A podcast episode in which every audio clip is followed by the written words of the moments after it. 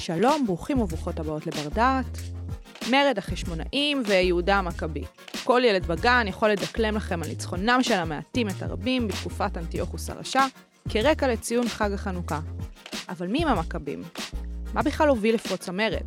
ולמה ואיך בכלל? הנרטיב של כל הקרב הזה הצליח להשתרש בצורה כל כך דומיננטית בציבור בישראל, ממש עכשיו, בשנת 2022. מי שיעזור לנו להבין את כל הנקודות האלה ועוד הרבה יותר מכך הוא דוקטור אבנר אקר מהמחלקה ללימודי ארץ ישראל וארכיאולוגיה. שלום אבנר. שלום שי. אז באמת אנחנו ככה בפודקאסט מיוחד לקראת חג החנוכה, וננסה אולי ככה באמת לפתיחה להבין את העניין הזה של איך הנרטיב של המכבים השתרש עד כדי כך בחיינו. אנחנו מדברים פה באמת על סיפור שמגילי הגן ילדים יודעים לדקלם אותו, ויש כל כך הרבה שירים בהקשר התרבותי של חנוכה. אה, שלא נדבר על כל העניינים של מועדוני ספורט שמתקשרים לסיפור הזה של חנוכה והמכבים. איך זה קרה? קודם כל, תני לשאול אותך, איך כותבים מכבים? אותי חינכו שמכבי זה עם כף, מה זאת אומרת? אז אני רוצה לספר שבעצם אנחנו לא יודעים איך לכתוב מכבים. מה זאת אומרת לא יודעים? בכף. לא יודעים? לא יודעים. כי המכבים שלנו שנלחמו נגד היוונים, השם שלהם משתמר רק ביוונית. אז אנחנו יכולים לכתוב אותו בעברית, בקוף ובכף, ובשני המקרים נהיה צודקים לחלוטין. כמו טורקיה. כמו טורקיה, נכון. אוקיי. יש כאלה שאומרים שמכבים בכף, זה מי כמוך באלים אדוני. יש כאלה שאומרים שמכבים זה בקוף, כמו מכבת, יען כי המכבים היו פטישים. אז אפשר ללכת לכאן, לכאן. בכל מקרה, בעברית העתיקה לא ישתמר לנו השם שלהם. אז זו הבחינה שבכלל להבין מי הם המכבים, במובן הכי בסיסי של איך קוראים להם, ולמה השתרש השם מהבחינה גם של הכף וגם של הקוף, אנחנו מקבלים את שתי הצורות, באמת כל אחד שיחליט מה הוא מעדיף. מבחינת הנרטיב, איך זה באמת נהיה כזה פאתוס לאומי באתוס שלנו כמדינת ישראל? אז באמת, אה, כמובן שהסיפור של המכבים כמחוללי חירות ו- והגמוניה יהודית בארץ ישראל הוא מרכזי לציונות. נכון, אנחנו מכירים אצל אה, צ'רניחובסקי, שכותב שיר מאוד מפוכח, כן, אומרים ישנה ארץ, כן, הוא עדיין כותב שם בישראל, כל ישראל קדושים ועתה המכבי, כן, אז זה, זה, זה הרוח אה, אה, שאיתם עובדים הדברים. אז מהבחינה הזאת, הסיפור הזה הפך להיות מאוד פופולרי בתחילת הציונות, וממשיך איתנו עד עכשיו. מעבר לזה, יש סיבות אחרות, שמעבר לנרטיב הציוני, ש- שהחג הזה חשוב לנו, והמכבים שזה ממש מרכזיים. משרת את הנרטיב הציוני. זה לגמרי שם, וחלק מהסיבות שזה משרת את הנרטיב הציוני, כי זה גם לא שקר מוחלט. ה- אפשר לדבר על המגבלות של, ה, של השלטון החשמונאי בארץ ישראל, ועל תקופת הזמן שלו, קצרה או ארוכה, אבל זה שהושגה כאן איזושהי אה, שליטה אה, מירושלים על יתר הארץ, היא, אה, היא מוסכמת על ידי כל. מעבר לסיפור שלנו כאן בישראל, כן? אה, לחנוכה עצמו הוא חשוב לכולם, אנחנו בתקופה חשוכה בשנה, שבה הימים מתקצרים, וחג של אור הוא חג שמאוד חשוב לנו. וזה אגב האספקט שחז"ל הדגישו, והם די השכיחו את הסיפור החשמונאי, והמילה מכבים בכלל לא מופיעה אצל חז"ל, והתמקדו על עניין האור. יש חוקרים שניסו גם לומר שהחג הזה תופס את המקום של חגי אור אחרים שקורים בתקופה הזאת. אם זה חג המולד, Mm-hmm. ואם זה באמת אה, כל העניין הזה של האורות ותקופת החורף, האור שמאיר את החושך. ממש כך, אבל לא מצאו אף פעם איזשהו קישור של ממש, אין זה קיים. בשביל יהדות התפוצות זה חשוב בתור החג שעומד מול Christmas, כל הילדים יוצאים לחופש וחוגגים את ה Christmas, הילדים היהודים יוצאים לחופש וחוגגים את החנוכה, מקבלים מתנות אולי כל יום וכל זה. זאת אומרת, יש כאן גם עניין של זהות שהוא מאוד חשוב, והוא גם מאוד מאוד קשור לתהליכים שקרו בארץ ישראל אה, בתקופה של החשמונאים ובמאה השנייה לפני הספירה, שהייתה בדיוק תקופה של אה, הבניית זהות, של הבנה איך להתמודד עם תרבויות חדשות שצמחו כאן סביב. זאת אומרת שהסיפור הזה של החג והנרטיב של החשמונאים, של המרד, של המכבים, פשוט ענה על מספר, או עונה על מספר צרכים, גם ברמה הלאומית של ארץ ישראל, אבל גם באמת ברמה היהודית. ממש ככה, וכשהוא לא עונה, אז מצטרף לחנוכה הסיפור ה- של התאורה, ומי לא רוצה לחגוג אור.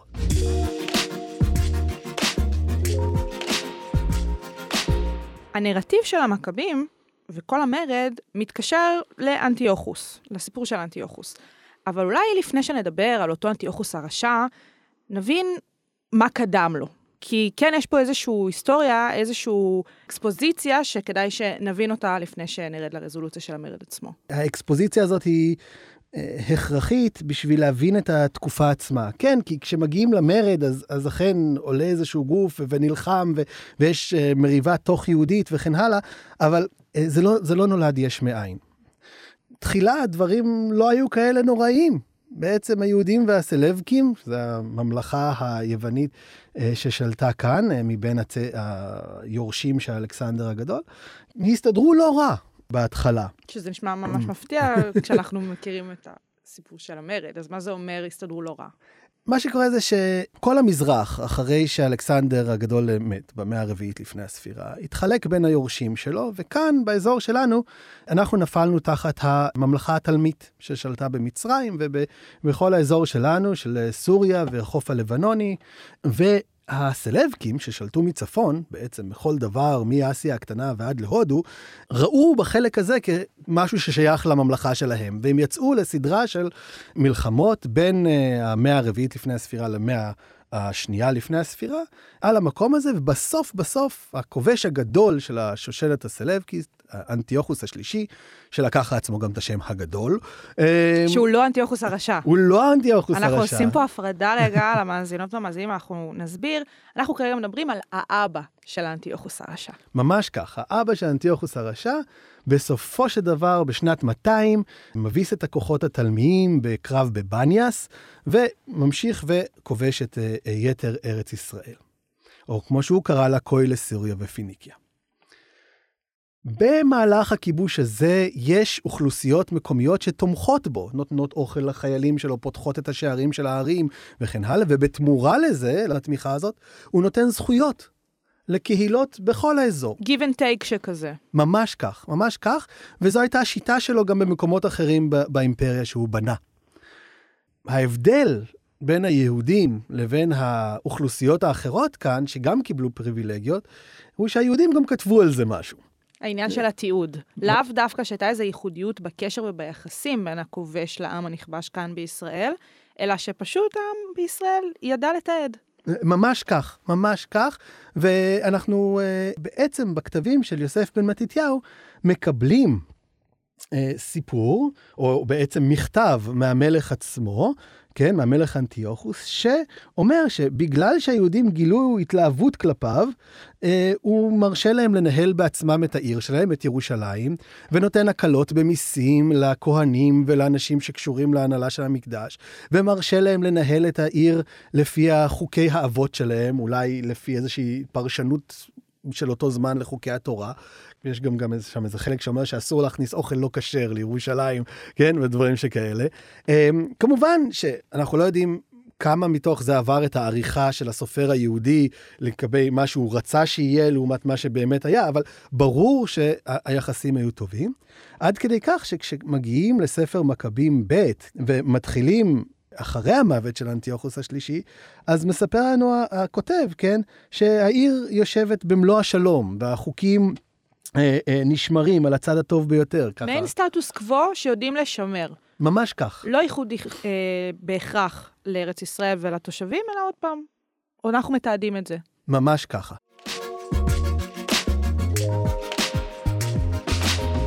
אז אנחנו באמת מדברים כאן על העניין הזה של אה, יחסים מאוד מאוד טובים בין שני הצדדים.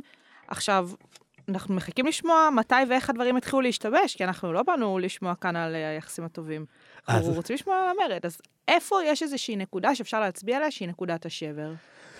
אז כאן אנחנו באמת מגיעים לסיפור בספר אה, מכבים ב', ולפיו זוהי נקודת השבר. וחשוב להגיד, אנחנו מכירים את הסיפור של המכבים מספרי מכבים א' וב', יש גם uh, עד ה' למען האמת, אבל הם פחות היסטוריים, uh, ומיוספוס. הנקודה שמצביע עליה הטקסט הזה של מכבים ב' היא איזשהו זמן בשלטונו של סלאוקוס הרביעי. סלאוקוס הרביעי הוא בן של אנטיוכוס השלישי, אנטיוכוס השלישי מת. אה, אגב, בזמן שהוא מנסה לבזוז מקדש, סלאוקוס הרביעי עולה. אחיו, אנטיוכוס הרביעי, אנטיוכוס הרשע, נמצא בינתיים כשבוי ברומא. והבן, סלאוקוס הרביעי, נאלץ להתמודד עם חובות שאבא שלו משאיר לו. בשנה האחרונה לחייו של אנטיוכוס השלישי, הוא די ירד מגדולתו, הפסיד בסדרה של קרבות ומלחמות כנגד רומא עצמה, והיה חייב לשלם לרומא במשך 12 שנה אלף טאלנטים מדי שנה, 12 אלף טאלנטים של כסף, זה כמה עשרות מיליוני דולרים לשנה, אם אני הבנתי נכון את ה... מדהים שאפשר נורא. בכלל לעשות את ההמרה הזאת לימינו. אה, כן, ממש, פשוט אה, לשמחתנו מדובר על הערך של כסף, לא של המתכת, ואז היום יש ערך פשוט. למתכת. הרבה יותר פשוט לעשות את העניין הזה. אז אנחנו חוזרים באמת למה שהתגלגל. אז אה, אנטיוכוס השלישי היה בחובות אל מול הרומאים. ואז מה קרה? הוא מת, אה, בזמן שהוא גם ניסה להשלים אולי את החובות האלה מביזה של מקדשים במרחב שלו. ועלה הבן שלו, וגם הוא היה אה, במצוקה כלכלית לא קטנה. מספר לנו אז בשלב הזה, ספר מכבים ב', שבירושלים אה, יש אדם שאחראי על השוק, מה שקוראים לו אגורנומוס, שקוראים לו שמעון, שיש לו ריב עם הכהן הגדול, שקוראים לו חוניו. ושמעון מחליט להלשין למלך, דרך האחראי על האזור וכן הלאה, אבל בסופו של דבר למלך, כן? על זה שבמקדש בירושלים יש הרבה מאוד כספים לא מנוצלים, שבעצם אמורים להגיע בדרך כזאת או אחרת למלך, או יכולים להגיע בדרך כזאת. ואז הספר הזה, שהוא מלא בתיאורי ניסים והוא מאוד מאוד אה, דרמטי, מספר שהמלך מינה אדם, מלך סלאוקוס הרביעי, בשם הליודורוס, שהיה יד ימינו, להגיע לירושלים ולקחת את הכספים האלה לממלכה. הליודורוס, שוב, לפי המסופר בספר מכבים ב', פרק ג', מגיע למקדש, מתחיל בעבודת השוד, הוא מגיע עם, עם מכתב מהמלך ביד, ממש ככה, הפקודה של המלך ביד שלו, כך כתוב בספר, ומתחיל לאסוף את הכסף. ופתאום מגיע פרש, לבוש בשריון זהב, ומכה בו, זאת אומרת, הסוס נותן לו בעיטה עם הטלפיים הקדמיות שלו, ואז שני נערים לבושים יפה עם שוטים או עם, עם אלות מגיעים ומכים את הליודורוס, כאילו האל עושה כאן איזושהי התגלות ומכה בהליודורוס. אמ, בזמן הזה העם והכהן הגדול נלחצים מזה ששליח המלך הולך למות מול העיניים שלהם והם יואשמו בזה, אז חוניו מתפלל לאלוהים שיעזוב את הליודורוס בשקט, וכשהליודורוס מרוב המכות שהוא חוטף צועק שהוא מאמין באלוהים, אז שליח מפסיקה... האל אה, מפסיק את העניין הזה. כן, התקיפה. מפסיקה ההתעללות. אה, והוא עם הזנב בין הרגליים חוזר ל- ל- למלך שלו ואומר, עם החבר'ה האלה לא צריך להתעסק. וזה בעצם החיכוך הראשון שאנחנו רואים שהוא גם הולך לכמה כיוונים. גם חיכוך פנים יהודי בירושלים עצמה, עם איזושהי סיעה שהיא יותר קרובה למלך לעומת סיעה אחרת שרחוקה יותר ממנו, שזה כמובן יהיה אחר כך בין יהודים ומתייוונים, או, או שמרנים ומתייוונים, אה, מאוד קריטי. וגם התערבות אה, שלילית, מלכותית, זאת אומרת, איזושהי לקיחה של פריבילגיות. שניתנו אה, מלכתחילה ביחסים שבין הכובש לעם שכבר נמצא כאן. טוב, זה נשמע קולנועי לחלוטין, כל התיאור הזה, וגם נשמע אולי מופרך לחלוטין. מה זאת אומרת, שליח האל? יש לנו תיעוד שמאשרר את כל הסיפור הזה? זהו, אז באמת הרבה מאוד שנים אה, רוב החוקרים הסכימו איתך. אה, דני שוורץ מהעברית קרא לזה אגדה מרחפת, וקרה מקרה שבתחילת שנות האלפיים צצה במרשה, עיר שחרבה במאה השנייה לפני הספירה, כתובת, כתובת שעליה יש מכתב מהמלך סלאוקוס הרביעי, שבעצם נכתבת להליודורוס, כן? המלך סלאוקוס הרביעי פונה להליודורוס ומבקש ממנו למנות אדם בשם אולימפיודורוס להיות אחראי על המקדשים. ב- שר אה, המקדשים. בכל האזור. כן, ממש ככה. והוא אומר, בגלל שיש את זה במקומות אחרים ואין את זה כאן, אנחנו רוצים אה, למנות את האיש הזה. ובמקביל, חשוב לציין שהוא ממנה אותו על כל המקדשים באזור, לא רק על המקדש בירושלים, והכתובת הזאת בעצם נמצאה במרשה, ובעוד עותק נוסף בביבלוס, גבל שבלבנון.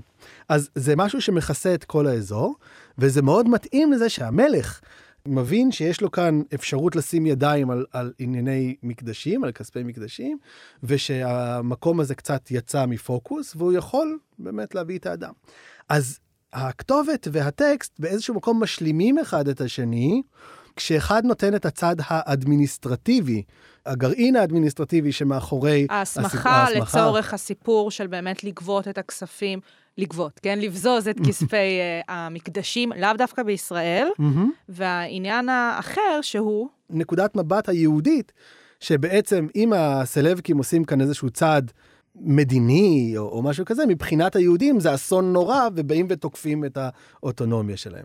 אנחנו לא יודעים למשל אם השכנים במרשה קיבלו את הדבר הזה, יכול להיות שהם קיבלו את זה כדבר רגיל לגמרי. בכל מקרה אנחנו מכירים בערך עשרה מקרים אצל הסלבקים של ביזת מקדשים.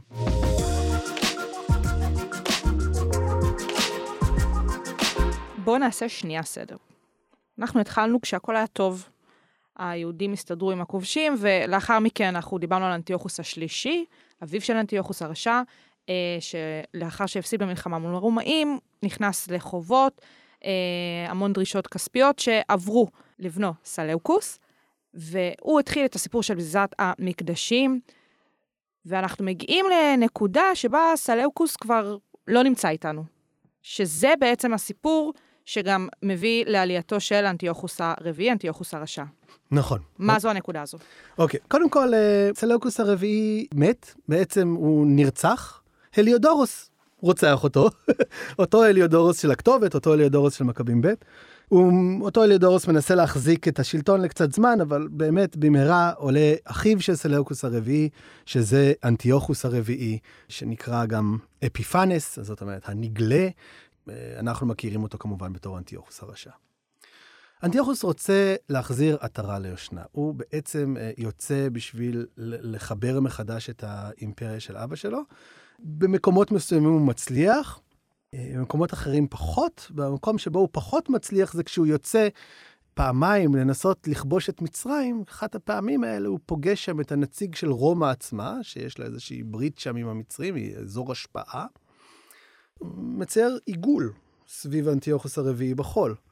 ואומר לו, אתה לא יוצא מהעיגול הזה עד שאתה לא מסכים אה, לסגת עם הצבא שלך.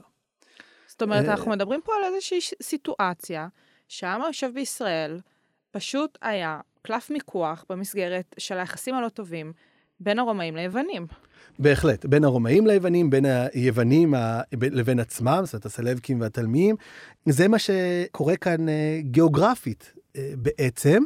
ובעקבות כך, אגב, כשאנטיוכוס חוזר מהמסעות שלו ממצרים, הוא אה, מתחיל אה, ניסיונות של ביזה מחודשת של המקדש בירושלים. במקביל, גם היהודים לא מסתדרים בינם לבין עצמם. יש להם סיעות שהן מתגלעות בירושלים. אותו ריב בין שמעון וחוניו הולך ותופח לממש אה, מימדים של אה, תהפוכות בתוך העיר, ובניסיון להתקרב לשלטון, או- מגיע אדם בשם אה, אה, יסון, ומציע לאנטיוכוס הרביעי, הוא יקנה את הכהונה הגדולה, הוא יעביר לו יותר כסף במיסים, וגם רוצה להכניס את ירושלים אה, יותר לתוך העולם היווני, ורוצה להקים גימנסיון בעיר, ורוצה להקים אה, אה, חוקה בעיר שהיא לא חוקת האבות במובן מה הזה. שנקרא התייוונות. ממש כך, הוא באמת בשיאה המתייוונת, ובאמת אה, אה, בשלב הזה אנחנו רואים שהעיר הופכת את הפנים שלה. ואם אנחנו מאמינים למכבים ב', אז העשייה הזאת היא מאוד פופולרית. זאת אומרת, הגימנסיון מלא. והאידיאולוגיה תופסת לגמרי. אגב, זה לא אומר שנטשו לחלוטין את ה... את ה- לא התבוללות את במאה אחוז. בדיוק. אגב, גם יש שטוענים שהגימנסיון הזה יכול היה ללמד דברים שמאוד קשורים אה, אפילו ל- ליהדות מסוימת, מה שאנחנו קוראים לה פשוט היהדות הסיפור ההלניסטית. המבני, הבירוקרטי, האדמיניסטרטיבי, עבד מבחינת הכלים שהיוונים הביאו. ממש כך. העניינים אה, מחמירים כשמישהו שהוא אפילו יותר קיצוני מנסה לתפוס את השליטה, ואז אה, מגיע מנלאוס וקונה, שהוא מהמשפחה של אותו שמעון שדיברנו עליו בהתחלה, והוא קונה את, את הכהונה הגדולה, במחיר גבוה יותר ממה שהבטיחו הקודמים, ובעיר עצמה הוא אה, מרשה הכנסה של פסלים למקדש, גם בעידוד של אנטיוכוס עצמו, אם אנחנו מאמינים למכבים ב' ולמכבים א', וכדי להתגבר על המתנגדים שלו מבית, בעצם אה, משוכנע המלך לתת גזרות שמד. ובעצם אה, דבר שאופן כללי לא מוכר לנו מהעולם היווני, שבהם מחליטים להכריח אנשים אה, להיות בדת אחרת, זה סותר כל דבר שאנחנו מכירים. ובגלל זה יש הרבה חוקרים שמאמינים שה, שהמקור לצרה הזאת הוא דווקא מתוך היהודים, שלחשו על האוזן של אנטיוכוס הרביעי, אמרו לו איפה לפגוע בהם, מה הבטן הרכה. עכשיו, גם מבחינה הגיונית, אה, מניין לאנטיוכוס הרביעי חוקי הכשרות של היהודים, זאת אומרת, אה, אם מישהו לא סיפר להם. כן, מאוד מאוד כן. ספציפי. אז, ושם מתחילים הסיפורים שאנחנו שומעים במכבים ב' ובמכבים א', על גזירות השמד, האיסור על המילה, על, ה, על כך שמכריחים אנשים לזבוח, ו, וגם עוד קודם לכן, הכנסת הצלם להיכל. כשנכנס הצלם להיכל, אז המשפחה של המתתיהו פורשת וחוזרת לאחוזות שלהם במודיעין. ואז אנחנו מגיעים באמת, עם גזירות השמד, מגיעים לתחילת המרד.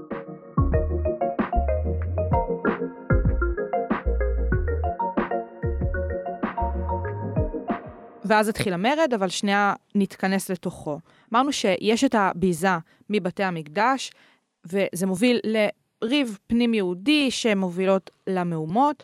אנטיוכוס מנגד רואה את העניין הזה ואומר שהוא רוצה לחזק את אותה עשייה שהייתה אה, בתוך העניין של ההתייוונות, וכמובן יוצא עם גזרות השמד. אנחנו מגיעים לעניין הזה של המרד, ופה אני חייבת לשאול אותך, אבנר, מה קורה עם המכבים? איפה הם נמצאים? אנחנו פתחנו איתם מדברים כל הזמן כמובן על ספרי המכבים, אבל לא מדברים על התפקיד של המכבים במרד עצמו. כאן עם גזרות השמד, אנחנו סוף סוף מוצאים יופי, מכבים. יופי, אני הרגעתי, אוקיי, אוקיי, בסדר גמור. ממש ככה, כמו מכבים א', יש לו פרק שלם שהולך מהתקופה של אלכסנדר ועד הגזרות של אנטיוכוס, ואז רק בפרק השני, כן, הוא אומר, בימים ההם קם מתתיה, בן יוחנן, בן שמעון, כהן מבני יריב מירושלים, וישב במודיעין. ובאמת, אה, משפחה חשמונאית, שאגב, גם המילה חשמונאי לא ברורה לנו לחלוטין, היא משפחה של כהנים אה, ממשמרת יהויריב, והם עולים על הבמה בסיפור שבו נשלחים נציגים מטעם המלך למודיעין עצמה, אה, שכדי שהגברים, היהודים ממודיעין, יקריבו קורבן לאל שאינו יהודי. והם ניגשים קודם כל למתתיהו, כי הוא זקן העדה והוא המכובד ביותר, ואומרים לו, אתה גדול ונכבד בעיר הזאת, ו... ויש לך בנים, כן, המכבים עצמם, כן, ובוא ותזבח, ואם אתה תזבח, ניתן לך ולבנים שלך כסף וזהב ומתנות, ואפילו ניתן לך תואר של אחד מחברי המלך, כן? מנסים לשחד כן, אותו. ממש, ממש, והוא מסרב. הוא מסרב, אבל מישהו אחר בקהילה מסכים.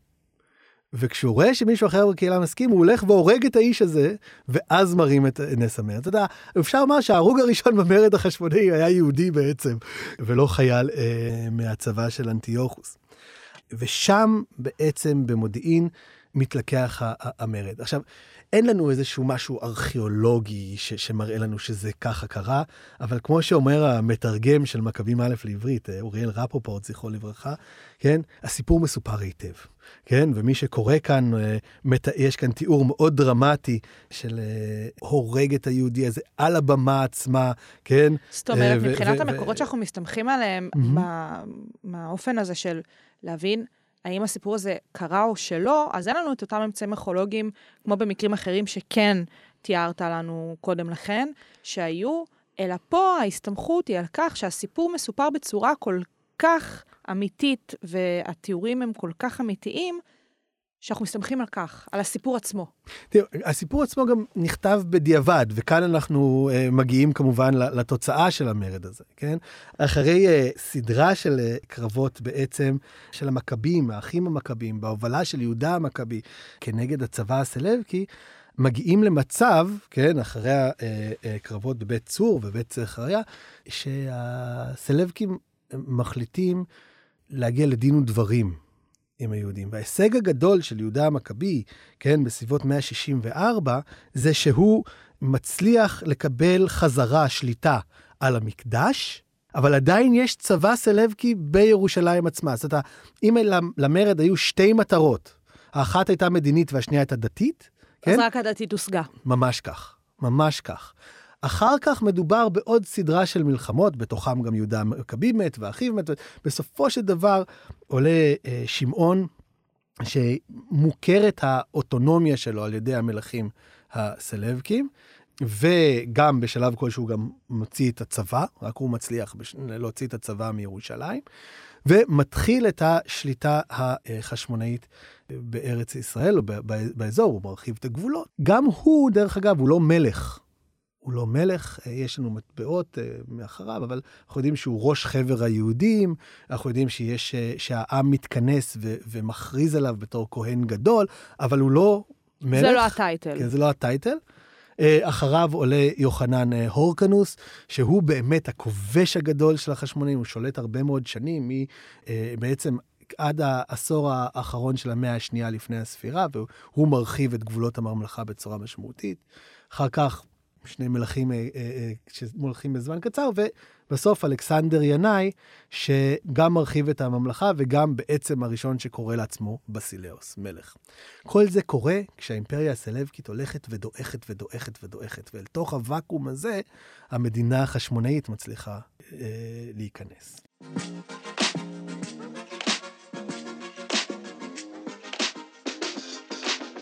אנחנו מגיעים לסיומה של השיחה שלנו, ולאחר שככה הבנו באמת מה היה הלך האירועים שהוביל למרד עצמו, ובאמצעות המרד והסיפור כולו, כמובן התייחסות למקורות ומאיפה אנחנו מבינים את כל האינפורמציה הזאת, הבנו גם את הנרטיב עצמו. מעניין אותי לדעת אה, כחוקר שבאמת מסתכל על זה בפרספקטיבה, האם הסיפור הזה של מרד החשמונאים, של מרד המכבים, זה מה שהוביל בסופו של יום לעצמאות של עם ישראל בארץ ישראל באותה תקופה? אני חושב שחד משמעית כן. היהודים עלו בשלב הזה ככוח המשמעותי ביותר באזור שלנו, מכל דבר בין הנגב לבין דרום סוריה בתקופה הזאת, וזה הכתיב את הטון ליתר ימי בית שני עד שנת 70. גם אם העצמאות עצמה כמובן נעלמה אחרי שהגיעו הרומאים. אחר כך היה כאן מלך, הורדוס היה המלך היהודי והצאצאים שלו היו מלכים יהודים, וההגמוניה התרבותית והפוליטית והכלכלית בתוך המגבלות האימפריאליות הייתה הגמוניה יהודית, ואגב, אלו שאינם יהודים בערים כמו אשקלון, או גדרה, או, או עזה, או, או, או רפיח, מאוד לא שמחו אה, מה, מהדברים האלה, ו, ו, ונוצר מתח לא קטן, שהלך ונבנה, כשבראש של היהודים בארץ ישראל, הדוגמה של המכבים הייתה מאוד מאוד חזקה, והתקווה לשחזר את ההצלחות שלהם, יכול להיות שהייתה דבר לא קטן גם במרידות האחרות שכשלו בצורה נוראית. אז הדבר הזה גם מאוד מתקשר למה שפתחנו איתו, הנרטיב. הסיפור הזה של ההצלחה, שבאמת אה, אי אפשר ש... להישאר אדישים אליו, גם היום. לגמרי. דוקטור אבנר אקר מהמחלקה ללימודי ארץ ישראל וארכיאולוגיה, המון המון תודה. תודה רבה לך, שי.